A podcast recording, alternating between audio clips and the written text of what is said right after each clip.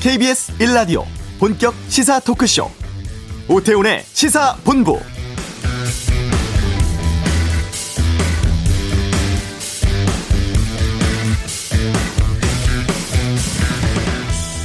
확진자가 1,100명 정도 나오던 지난 7월 12일 정부 브리핑에서 정은경 질병관리청장이 이런 발표를 합니다. 현재 상황이 지속될 경우에 감염 재생산 지수가 1.22인 상황을 산정하면 8월 중순 2,300명까지 증가한 후에 감소할 것으로 보입니다. 이 예측이 현실이 되고 있습니다. 어제 2,200명대, 오늘도 2,000명 가까이 확진자가 나왔죠.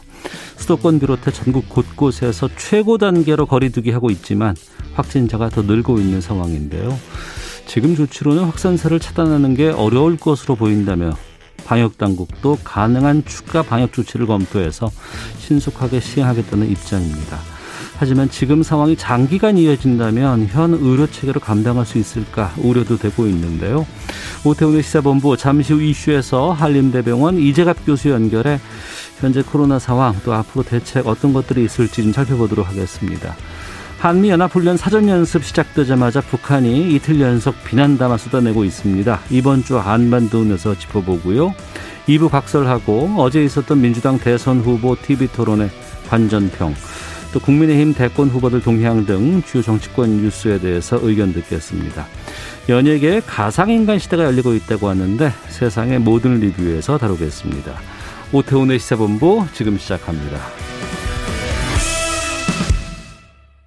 네. 어제 처음으로 2,200명 나왔고 오늘은 1,987명 확진자 발표되었습니다. 강도 높은 거리두기 하고 있습니다만 4차 유행 기세 쉽게 꺾이지 않고 있습니다. 한림대 강남 성심병원 감염내과 이재갑 교수 연결해서 좀 말씀 들어보겠습니다. 안녕하십니까? 네, 안녕하세요. 예. 어, 지금 상황 좀 걱정인데 어떻게 보고 계십니까? 일단은 그 뭐 다른 나라 상황하고 이제 우리나라를 좀 비교를 해보면 예. 일단 지금의 거리두기 단계가 아예 효과가 없는 거는 아니고 네. 그러니까 이제 예방 접종률이 높은 국가에서도 뭐 미국 20만 명 넘었고 이스라엘 뭐 6천 명 넘고 이런 상황이잖아요. 네. 그렇게 본다면 우리나라가 접종률이 낮은 상황인데 그나마 지금 2천 명대를 유지하고 있는 게 사회적 거리두기 단계를 그래도 국민들께서 지켜주시니까 그냥 이 정도구나. 라고 생각할 수 있는 상황이거든요. 그만큼이나 델타 변이의 양상들, 또 휴가철과 거친 여러 가지 문제들이 유행 상황을 통제하기 상당히 힘든 상황인데 어떻든 파국까지 안 가게 하는 건 그래도 거리두기 효과다 정도로 얘기할 수 있을 것 같습니다. 그 해외와 비교해 보면 그 말씀은 우리가 뭐 올 초라든가 하면 지난해 말이라든가 이럴 때에 뭐 1000명대, 500명대 이 기준으로는 지금 상황을 판단하기는 힘들고 델타 변이 확산이 지금 새로운 추세를 만들고 있다. 이렇게 이해를 하게 되겠네요. 예, 그렇습니다. 델타 변이가 접종률 높은 국가마저도 유행 상황을 악화시키는데 네. 그런 국가에 비해 상대적으로 접종률이 낮은 우리나라에서 그냥 정말 2,000명대, 2,300명, 200명대 간신히 유지하고 있는 것 자체가 거리두기 단계가 그나마 높은 아주 강력한 거리두기를 해야지 이 정도를 만들 수 있다라는 걸 사실 델타 변이가 그만큼이나 위력이 강하다라는 거를 또 이야기할 수도 있을 것 같습니다. 우리가 7월 될 때 이제 상황이 좀 좋아지니까 많이 풀고 백신 뭐 마스크도 벗을 수 있다 이런 얘기 했었는데 그때 상황과 그럼 완전히 다른 거 아니겠습니까? 그렇죠. 그러니까 그 당시에 델타 변이의 유행 상황이 10%도 안 됐었던 때였거든요. 예. 근데 지난주 통계가 지금 전체 확진자의 70%가 델타 변이라고 얘기가 되고 있으니까 네. 사실 이번 주 다음 주 지나면 거의 모든 확진자는 델타 변이에 의한 확진자로 보셔야 되는 상황이거든요. 어. 네, 델타 변이의 전파력이 거의 지금 기존 바이러스에 비해서 뭐 2.4배, 뭐 알파 변이에 비해서 1.7배 뭐 이렇게 나오고 있으니까 네. 그만큼이나 우리가 상대할 수 있는 바이러스가 그만큼이나 강해졌고 그만큼 대응하는 방법이 쉽지는 않다는 거를 이제 말씀드리고 싶은 부분입니다. 그 말씀은 그러면 지금 뭐 감염 재생산 지수라든가 양성률의 수치도 이전의 평균값하고는 다르게 나오겠네요. 네, 일단 뭐 지난주까지는 확진자 약간 줄어드는 것처럼 약간 착시 효과가 있어서 네. 뭐 0.99 얘기가 나왔지만 이번 주에 다시 좀 증가되는 패턴들로 가는 거면 이미 1, 2 이상으로 다시 올라갔을 거로 예상이 되는 상황이고요. 예. 그다음에 이제 그 의심 증상을 가지는 사람 중에서 양성률이 계속 5%를 넘고 있는 상황이거든요. 네. 그만큼이나 지역사회 내에 감염자가 델타 변이 때문에 광범위하게 발생하고 있다 이렇게 생각하시면 될 것 같습니다. 예. 지금 또 여름철이고 휴가철이고 또 이번 주말부터 다음 주에 또 대체 휴일까지 연휴 있거든요. 이럴 때 네. 많은 분들이 좀 이동도 좀 걱정이 되는데 이건 어떻게 보고 계십니까? 예, 일단은 지금의 유행 상황 악화 중에 한 요소가 이 휴가철, 특히 많은 분들이 휴가 가는 7월 말 8월 초의 상황이 지금 이제 반영되고 있어서 확진자가 증가된 측면들도 있거든요. 네. 근데 이 부분이 작년 같은 경우에는 8월 내내 8월 중순까지 계속 장마여서 이동량이 많이 감소를 했었었거든요, 오히려. 네, 네, 맞습니다. 올해는 오히려 네. 날씨가 좀 계속 좋은 상태고 작년에도 휴가 못 가고 겨울에도 휴가 못 가신 분들이 지금 정말 참다 참다 못해 이제 계속 이동을 하는 상황이라서 네. 그러니까 사실 이번 연휴 기간에 또 혹시나 많은 분들이 이동하고 또한 이동량이 증가하게 되면 지금보다도 악화된 상황이 갈 수도 있다는 부분들은 상당히 우려가 되긴 합니다. 네. 그 정원경 청장께서 말씀하셨던 그 8월 중순에 2,300명까지 증가하고 이후엔 좀 감소할 것으로 보인다. 이 전망이. 그러니까 2,300명까지는 지금 이 예측이 현실이 됐는데 앞으로 그럼 꺾일 겁니까? 아니면은 더 늘어날 수 있습니까? 그 사실 이제 그 정경 청장님의 예측 결과는 7월 중순의 발생 상황을 토대로 한 예측 결과고요. 예. 그러니까 지금 상황을 토대로 예측을 하는 그런 모델링 자료들을 보게 되면 대부분은 적어도 1, 2주 정도는 계속해서 확진자는 증가될 거다. 적어도 8월 말까지는 이 상황이 계속될 가능성이 높다라고 대부분 이야기를 하고 있습니다. 어. 이제 그게 이제 말씀드리는 델타 변이가 주종이 된 부분들도 있고요. 예. 그리고 휴가철이 겹친 부분도 있고 그리고 우리나라의 백신 접종률이 슬금슬금 올라가고 있기는 하지만 네. 전반적인 백신 접종 효과가 나타나는 거는 9월 이후가 돼야지 나타날 거기 때문에 적어도 백신 접종 효과가 나타나기 전까지는 델타 변이 영향 때문에 지금의 상황이 악화되거나 아니면 지금과 비슷한 상황이 상당히 한 한 달 정도 이상이 더 오래 갈 거라는 예측들이 상당히 많습니다. 그럼 조심스럽게 여쭤보고 싶은데 그 정점은 어느 정도로 전망하세요? 그러니까 정점을 사실 논의하기 상당히 어려운데요. 왜냐하면 그러니까 그이 지금의 모델링 결과도 그렇고 지금의 발생 양상 자체가 국민들로 하여금 경각심을 가지게 하고 일단 행동 변화를 유발하게 되면 지금 수준 정도로 갈 수도 있는데 네. 이게 그런 상황들을 못 만들어내거나 아니면 델타 변이의 그런 양상이 우리가 예상했던 것보다 더 강력하다 그러면 더 늘어날 수도 있 습니다. 그래서 최악의 결과를 지금 그러니까 지금 모델링도 최악의 결과랑 최선의 결과들을 계속 같이 내보내고 있거든요. 예. 근데 최악의 결과를 보게 되면 8월 말에 뭐 4천 명도 될 수 있다 이런 모델링도 있고요. 어. 지금 만약에 어느 정도 국민들께서 동참해서 행동 변화가 일어나면 이번 달 말까지는 한 2천 명대 정도에서 됐다가 9월부터 수그러든다는 예측도 사실 같이 예측이 발표되고 있습니다. 네. 백신을 맞고도 감염이 될 수 있다, 확진될 수 있다라는 얘기들 계속 나오곤 있습니다. 다만 위증증으로 가지는 않는다라는 얘기들 많이 들어왔었거든요. 지금 이 위중증 상황은 어떻습니까? 어, 일단 지금 현재 국내에도 마찬가지지만 현재 위중증으로 넘어가는 분들이 대부분 접종을 못했던 40, 50대 분들이 가장 많고요. 예. 60대 이상에서 위중증 환자들도 대부분 접종을 못했던 분들 또는 음. 안 하셨던 분들이 주로 중증으로 진행하는 거는 우리나라도 마찬가지고요. 미국의 네. 상황들도 지금 예방접종 한 사람이 중증으로 가는 경우는 거의 0.01% 정도밖에 안 된다라고 얘기할 정도이기 때문에 네. 그러니까 예방접종 효과는 중증 예방 효과는 아직도 확실하게 남아 있다라고 생각하시면 될 것 같습니다. 그러면 뭐 돌파 감염 얘기들 보도 자주 나오곤 있고 막 합니다만 우려도 나되곤 있습니다만 그러니까 위증증으로 가지 않기 위해서라도 백신은 계속 맞아야 되는 거죠. 예, 그렇습니다. 그 부분이 정말 중요한 부분인데요. 예. 지금 이제 중증 환자의 비율이 예전에 60대 이상에서 많았는데 지금 40, 50대에서 중증 환자 비율이 상당히 높아져 있거든요. 네. 그래서 지금의 이제 10에서 50대 예방 접종이 뭐 이루어지고 있거나 예약되고 있는 상황인데 이 연령대도 예방 접종을 잘 해주셔야 일단 중증 환자 발생이 이제 줄 수 있고 그게 의료 체계를 이제 보존하고 일단 충분하게 치료받으셔야 될 분들이 충분히 치료받을 수 있는 여건을 만들 수 있는 상황이 된다는 부분들도 국민들께서 이해를 해주시면 좋을 것 같습니다. 네. 그 백신 접종으로 좀 바로 여쭤볼게요. 지금 1차는 우리가 한 42%, 2차는 16% 보이고 있습니다. 그리고 이제 이번 주부터 그동안 백신 맞지 못했던 이제 20대, 40대 이런 분들이 예약 지금 시작되고 있는데 있는데 예약률이 이분들이 60%대 정도밖에 안 된다고 하거든요. 좀 이거 높여야 되지 않을까 싶은데요. 네, 맞습니다. 지금 특히 저희가 걱정하는 거는 40대 분들은 어떻든 접종을 해야 될 이유가 너무 많거든요. 예. 중증 환자 발생도 많고 또 40대가 학부모 연령들이시잖아요. 그렇죠, 그렇죠. 그러니까 아이들 중교 수업을 위해서도 학부모 연령대가 예방 접종을 잘해서 아이들한테 전파되는 상황도 막아주셔야 되는 측면들도 있기 때문에 그래서 특히 40대 그리고 10대 뭐 20대나 30대도 마찬가지지만 여러 가지 만성 질환이 있거나 이러신 분들은 연령과 무관하게 중증으로 진행할 수도 있기 때문에 반드시 또 접종을 해주셔야 되는 측면들도 있어서 어떻든 지금의 예약하고 있는 시스템상에서 접종률이 최대한 올라갈 수 있도록 국민들께서 동참을 해주시는 게 정말 중요한 상황입니다. 네. 그러면 자연스럽게 지금 맞고자 하시는 분들 미리미리 챙겨 보시는 분들께서 말씀하시는 게, 어, 어제 오늘 보니까 잔여 백신들이 많이 늘어나곤 있는데, 네. 이게 보니 다 아스트라 백신이다. 아스트라제네카 백신이다. 그래서 이거 맞아야 되냐라고 하시는 분들도 계시거든요. 아스트라제네카 지금 백신에 대해서는 어떤 상황입니까?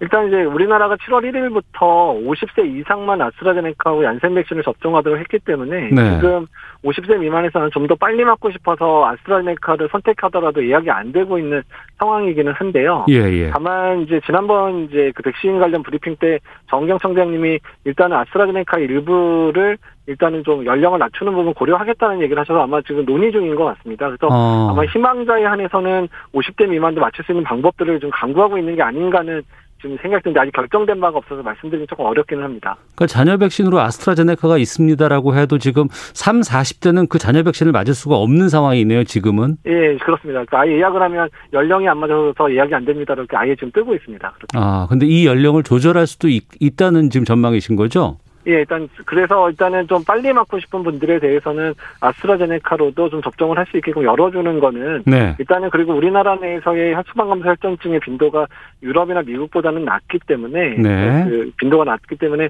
일단은 좀 그런 방법들도 접종률 올리는데 기여할 수 있지 않을까 저는 그렇게 생각을 하고는 있습니다. 네, 거리두기 상황도 좀 질문을 드려볼게요. 수도권은 지금 4단계 5주째 접어들고 있고. 아, 비수도권도 뭐 3단계 계속되고 일부에서는 4단계까지 올리고 있는 지역도 있습니다. 네. 거리두기가 강력하게 지금 하고는 있습니다만 어, 이거는 뭐 더 강력해야 된다고 보세요. 어떻습니까?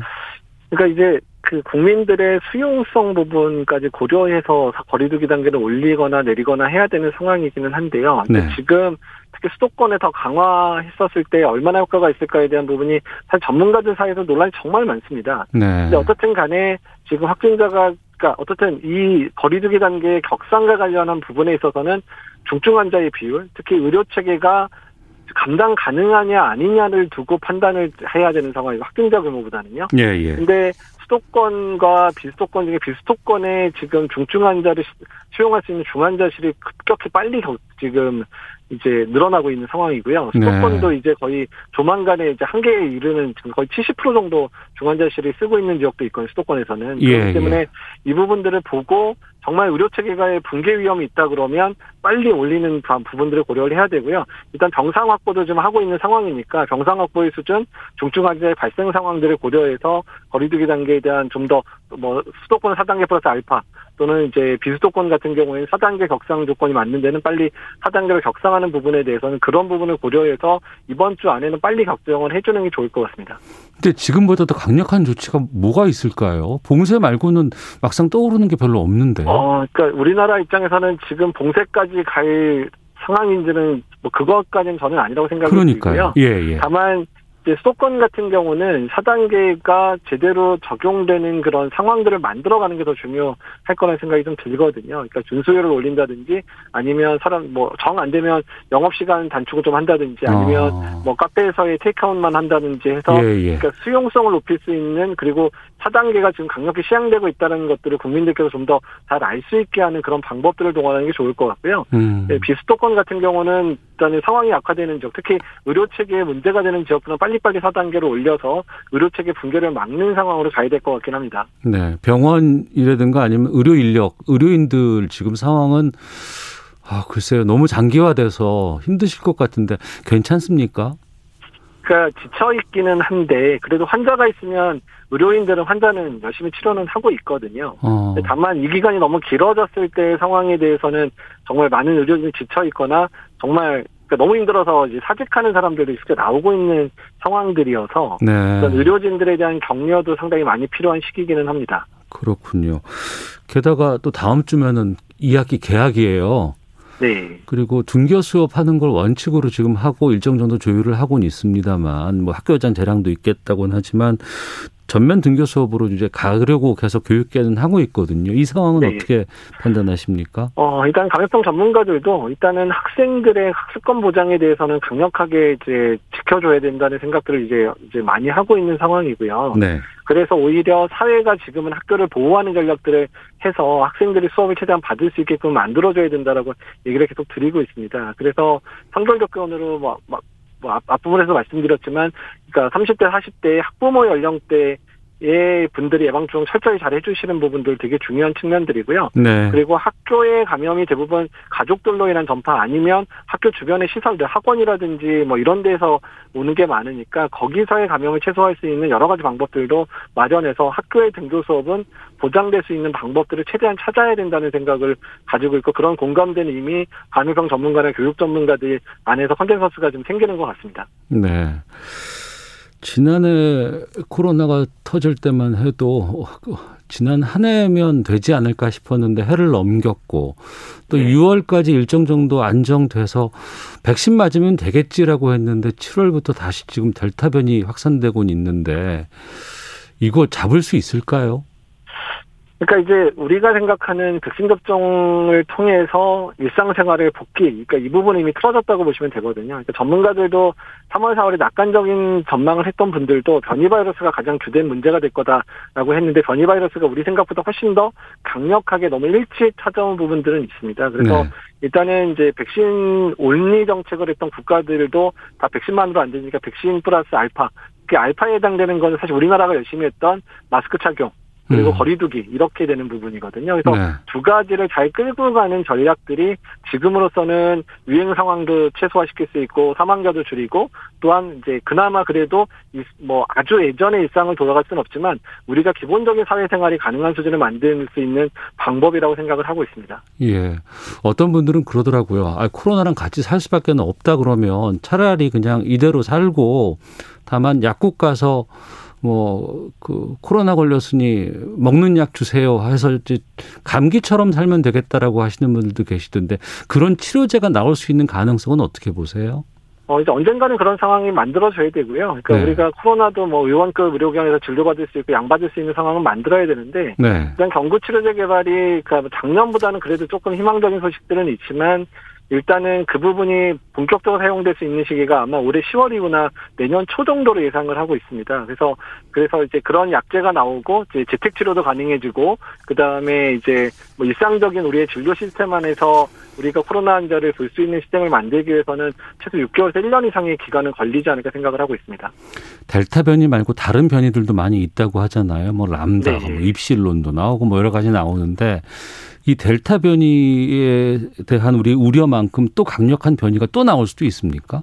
사실 언젠가는 또 나오겠죠. 그러니까 이번에 델타 변이를 겪으면서 우리가 이제 어떤 백신만의 패러다임들을 바꿔서 백신과 거리두기 또 마스크 착용이 중요하다는 걸 깨달은 것처럼 새로운 변이가 나오더라도 백신을 업데이트해서도 대응해야 되고 또한 그런 유행이 악화될 때는 또 거리두기와 마스크로 또 대응해야 되고 이제 이런 측면들은 그러니까 효과적인 능동적인 여러 가지 방법들을 동시에 적용해서 유행도 막고 피해를 최소화하는 이런 전략으로 앞으로 계속 가야 될 것 같고요. 또한 네. 그런 단계 중에서 우리 사회가 받아들일 수 있는 영역이 커지게 된다 그러면 이제 점차 점차 코로나와 공존할 수 있는 그런 삶들도 가능해지겠죠. 음. 지금 당장은 어렵겠지만. 정리를 해보면 우선은 지금 무조건 백신은 맞을 수 있을 때 제대로 맞는 게 가장 중요할 것 같고요. 네, 예. 당분간은 이 마스크라든가 이 방역 수칙 같은 것들은 꾸준히 지킬 수밖에 없다는 게 이제 우리가 할 수 있는 최선의 방법인 것 같은데 예, 맞습니다. 예. 그런데 이제 2월부터 백신 맞으신 분들은 벌써 지금 6개월이 지났잖아요. 네, 예.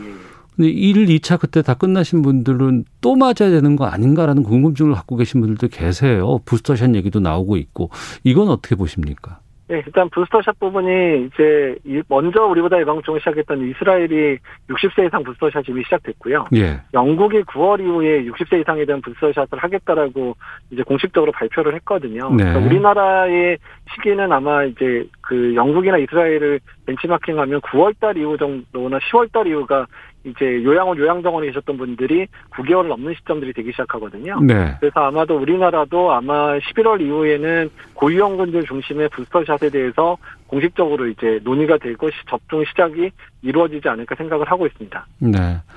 그 어떤 나라 국민들보다 우리 국민들이 방역수칙 잘 지켜주시고 마스크 착용 꾸준히 해주고 계시는데 몇몇 분들이 이제 그런 얘기를 하시더라고요. 아니, 지키는 사람은 정말 잘 지키고 있는데 지키지 않는 몇몇 사람들 때문에 이 난리를 우리가 계속 어떻게 겪어야 되느냐. 그러니까 지키는 건 알고 잘 하고는 있는데 화가 난다는 분들도 계시거든요. 네, 예, 예. 거기다가 또 지금 어 광복절 연휴도 좀 앞두고 있는 상황이고 지금 휴가철입니다. 청취자분들께 하신 말씀 끝으로 좀 해주신다면은요. 예, 지금 위기 상황이지만 지금껏 우리가 잘 이겨냈고요. 지금의 네. 상황도 완전 파국이 안 된 것도 국민들의 노력 때문입니다. 그래서 함께 노력할 수밖에 없는 상황이기 때문에 뭐 전문가, 국민 또한 정부가 함께 노력해서 이 위기를 같이 이겨냈으면 좋겠습니다. 음, 알겠습니다. 오늘 말씀 여기 듣겠습니다. 고맙습니다. 네, 감사합니다. 네. 한림대 강남성심병원 감염내과의 이재갑 교수 연결해서 말씀 들어봤습니다. 자, 이 시각 교통 상황 살펴보고 돌아오도록 하겠습니다. 교통정보센터의 임초희 리포터입니다. 네, 이 시각 교통정보입니다. 서울 시내에는 한강동 쪽으로의 흐름이 오전부터 내내 답답합니다. 올림픽대로 하남 방향은 방화대교부터 성산대교, 서강대교에서 영동대교까지 밀리는데요. 노량진 순산시장 2차로에 고정난차가 있습니다. 강변동로 구리 방면은 방화대교에서 반포대교까지 정체 이어지고요. 영동대교 부근 3, 4차로에서는 사고 처리 중이라 부근에서 밀립니다. 다시 천호대교부터 강동대교 쪽으로 차가 많고요. 내부순환도로는 성수분기 점 쪽으로 성산 램프부터 홍은 램프까지 막히는데 두 건의 작업 여파입니다. 고속도로는 중부고속도로 하남 쪽 중부 이터널 부근 1차로에서 사고가 발생해서 정체가 심해지고 있습니다. 서울 양양고속도로는 양양 쪽으로 미사부터 작업 중인 화도 부근까지 11km 구간 밀리고요. 수도권 제순환고속도로는 판교에서 구리 쪽 송파나들목부터 작업 중인 하남 분기점까지 길게 밀리고요. 반대 구리에서 판교 쪽은 구리부터 하남까지 긴 구간 막히고 있습니다. KBS 교통정보센터에서 임초희였습니다.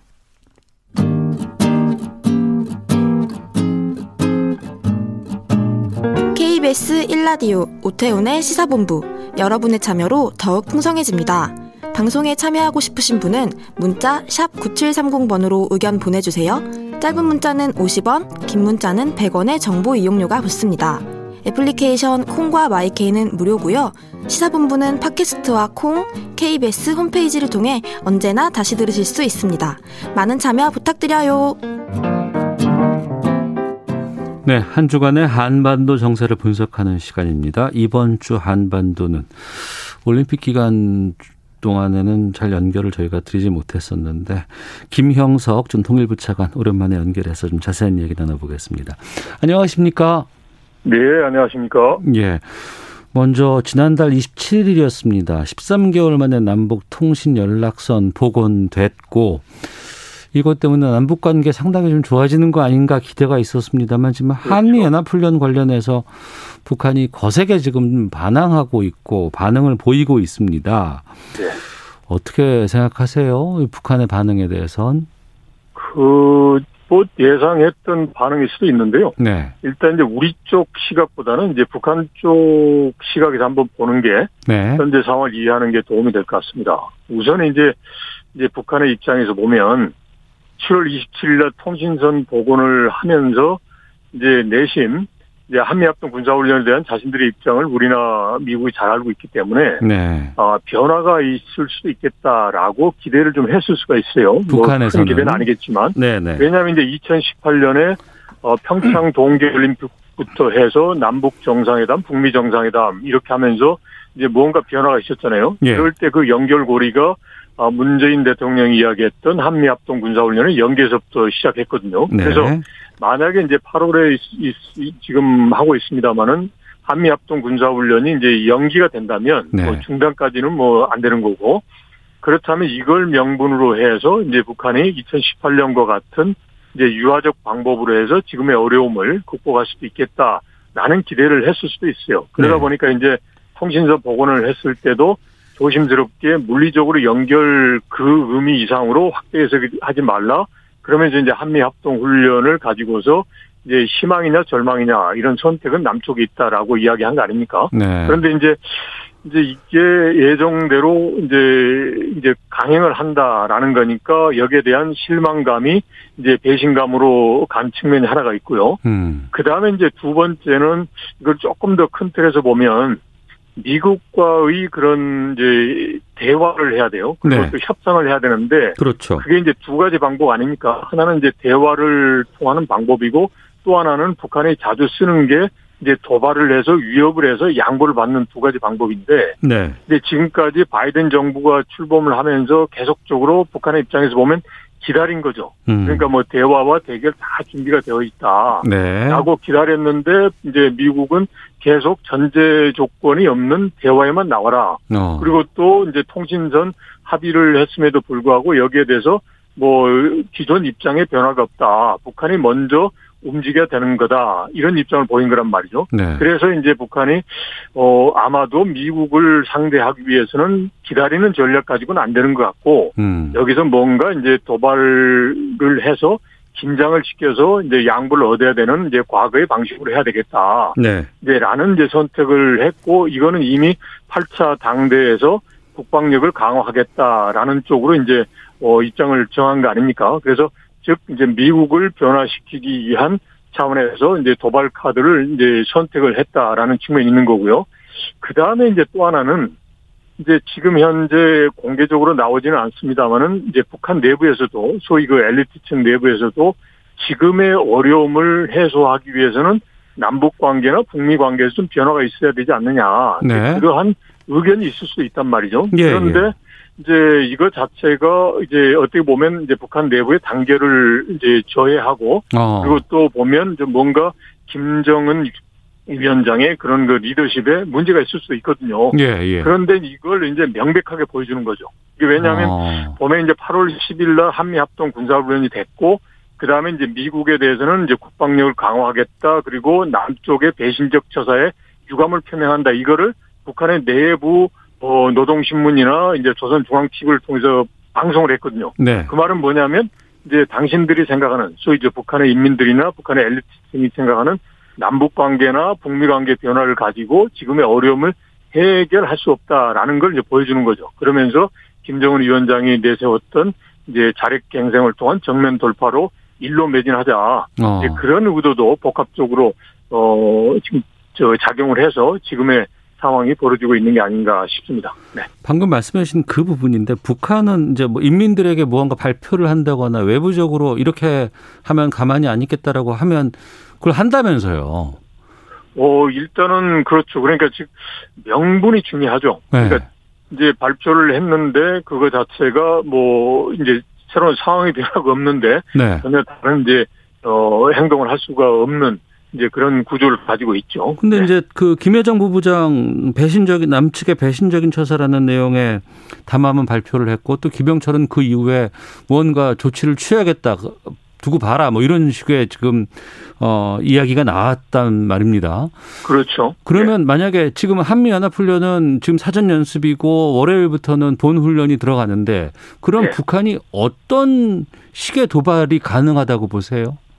여러 가지가 있을 수가 있어요. 일단 이제 8월 10일 날 김여정의 담화는 미국에 대해서 이제 주는 메시지이죠. 네. 그래서 미국의 외교적 관여나 전제 조건 없는 대화가 위선이다. 네. 그리고 이제 더 나아갔어요. 뭐 주한 미군 그다음에 이제 미국의 그런 전략적 무기가 한 번 더 있으면 이거는 안 된다. 이거 자체가 없어져야 된다.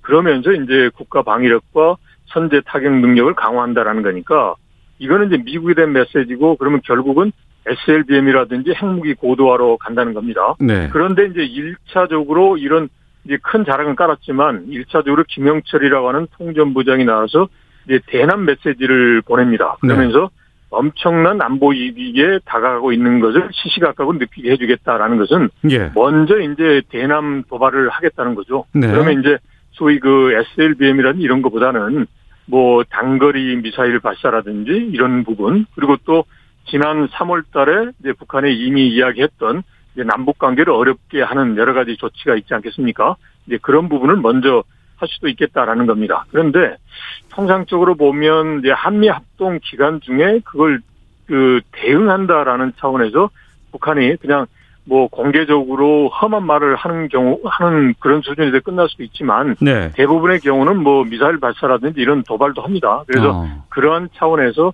뭐 하려고 한다라는 그냥 하나의 이제 그 명분이고 그다음에 이제 자락을 까는 거다라고 볼 수가 있는 거죠. 네. 근데 뭐 단거리 미사일을 뭐 동해상으로 발사를 하건 서해상으로 발사를 하건 솔직히 그게 뭐 우리에게 큰 영향을 준다거나 또 그렇지는 않을 것 같은데 남북 관계를 어렵게 하는 조치들이 또 어떤 게 있을까요? 그러면 남북 관계요? 네. 네, 그거는 이제 기본적으로 이제 전체적으로 보면 대남 관계를 이제 대적 관계로 이제 전환하겠다라고 이미 공개를 했고 예. 이제 그런 과정에서 이제 김정은 위원장이 그 시행을 이제 보류하겠다라고 하는 거니까 음. 이런 부분을 이제 단계적으로 하나하나 밟아가면 네. 아무래도 이제 그게 남북 관계에서 큰 어려움이 있겠죠. 그리고 또또 음. 또 하나 더 중요한 거는 기본적으로 이제 미국과의 어떤 그 협상을 한다 그럴 때 이제 남쪽을 배제하고 미국하고 하는 이제 그런 것도 남북 관계를 어렵게 하는 측면이 될 수도 있겠죠. 네. 그러면 무언가 아, 좀 상황을 바꿀 수 있는 조치들이 좀 필요해 보이기도 하고 일정 정도 북한도 그렇고 무슨 뭐 명분 같은 것들을 좀 필요한 시점인 것 같은데 예. 어떤 게 있을 것 같습니까? 그 일단은 이렇게 지금 현재로서는 우리가 뭐 특별한 방법이 없습니다. 예. 결국 이제 우리가 통상적으로 보면 이제 말이나 소를 이제 우물가에 가지고 데리고 갈 수는 있지만 여러 가지 방법으로 네. 결국 이제 물을 먹는 것은 이제 그 말이나 소란 말이죠. 그러니까 결국 이제 북한이 움직여야 되는데 지금 현재 북한의 상황 인식은 이제 남북 관계에서 얻을 건 없다. 네. 결국 이제 미국을 움직여 줘야 되는데 미국이 안 움직이는 것 같다. 네. 그러니까 이런 과정에서 미국을 움직일 수 있도록 하는 하나의 이제 수단으로서 이런 이제 소위 저 도발적인 이런 이제 방법을 택할 수밖에 없다라고 하는 거거든요. 그러면 이런 가운데서 이제 우리가 할 수 있는 거는 이제 기본적으로 이제 일단은 기다리는 겁니다. 음. 기다리는 거. 왜? 왜냐하면 이제 2007년의 경우에 네. 여러분들 기억하시겠습니다만은 이제 2차 남북 정상회담이 있었고 그때 그 당시에 그다음에 3월과 8월에 한미합동 군사훈이 있었거든요. 네. 그것도 이제 그때 북한이 미사일도 쐈습니다. 아. 그렇지만 그때 보면 결국은 이제 10월에 그 2차 정상회담도 있었고 그리고 또 육자회담을 위한 그 실문가 그룹의 문제도 있었고 그리고 또 우리 그 경공업과 지하자원 개발 협력 사업이라고 하는 그런 이제 어 남북 간의 협력 사업도 진행되고 이산가족 화상 상봉도 진행됐거든요. 네. 그러니까 그 말은 뭐냐면 이 군사 문제하고 그다음에 대화나 협력 문제가 two track으로 진행될 수 있다는 거죠. 그러니까 음. 군사 문제에 대해서는 서로가 명분이 있으니까 이렇게 하지만 이제 상황이 변화하면 이런 대화나 협력도 충분히 가능하다라는 거예요. 근데 네. 지금 현재는 2007년과 달리 이제 two track으로 북한이 가는 겁니다. 가는데 이제 대화와 협력을 통해서 남쪽으로부터 얻을 게 없다라고 지금 생각을 하는 거예요. 판단을 네. 하고 있는 거예요. 그렇기 네, 때문에 지금 남북 관계 어렵단 말이죠. 그러면 이제 이런 상황에서 우리가 이제 북한에 대해서 자꾸 이제 우리의 기본 원칙이 훼손될 수 있는 쪽으로 오해될 수 있는 이제 그런 쪽으로 해서 접근하는 것보다는 일단 기다리면서 기본적으로 이제 북미가 이제 대화의 그런 터널로 들어갈 수 있도록 그러니까 지금 현재는 이미 북한이 카드를 내놨기 때문에 좀 뭔가 이제 갈등의 상황으로 간다는 조짐이지만 이게 더 이상 확산되지 않는 쪽에서 이제 관리를 하면서 이제 대화의 트랙으로 갈 수 있도록 이제 지금이 우리가 그 외교적 노력을 어 해야 될 시점이지 않나 싶습니다. 네. 미국은 그러면 어떤 조치 같은 것들 앞서도 말씀하셨습니다만 북한은 미국의 상황에 대해서 계속 기다리고 있었다고 하셨잖아요. 그렇죠. 미국은 일정 정도 무언가 이 방향성 제시 같은 것들은 지금 필요할 때가 아닌가 싶은데요.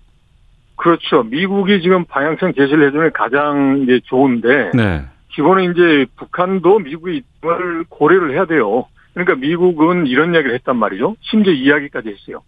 아니 그 북한하고 만나봐야지 어. 북한이 어떤 생각을 갖고 어느 정도 북한의 눈높이가 어느 정도인지 알 수 있는 거 아니냐. 예. 그거 없는 상황에서 무조건 먼저 이제 소위 그 적대시 정책이라고 하는 너무 포괄적인 걸 내세우면서 이걸 먼저 해라 그러면 미국 입장도 좀 곤란한 말이죠. 그래서 어. 이제 북한이 이제 너무 말 그대로 적대시 정책에 이번의 경우도 적폐 정책의 가장 집중적인 표현이 한미합동 군사훈련이다라고 이야기를 하잖아요. 예. 이런 식으로 해서 이제 너무 발을 높이는 것도 이제 북한 스스로가 자기 자신들의 행보를 이제 그 얽어매는 음. 그런 이제 툴도 될 수 있습니다. 그래서 알겠습니다. 그, 예. 네. 예. 김영석 전 통일부 차관과 함께했습니다. 고맙습니다. 예, 고맙습니다. 예, 잠시 후 2부 각설하고 세상의 모든 일이 준비되어 있습니다. 2부로 가겠습니다.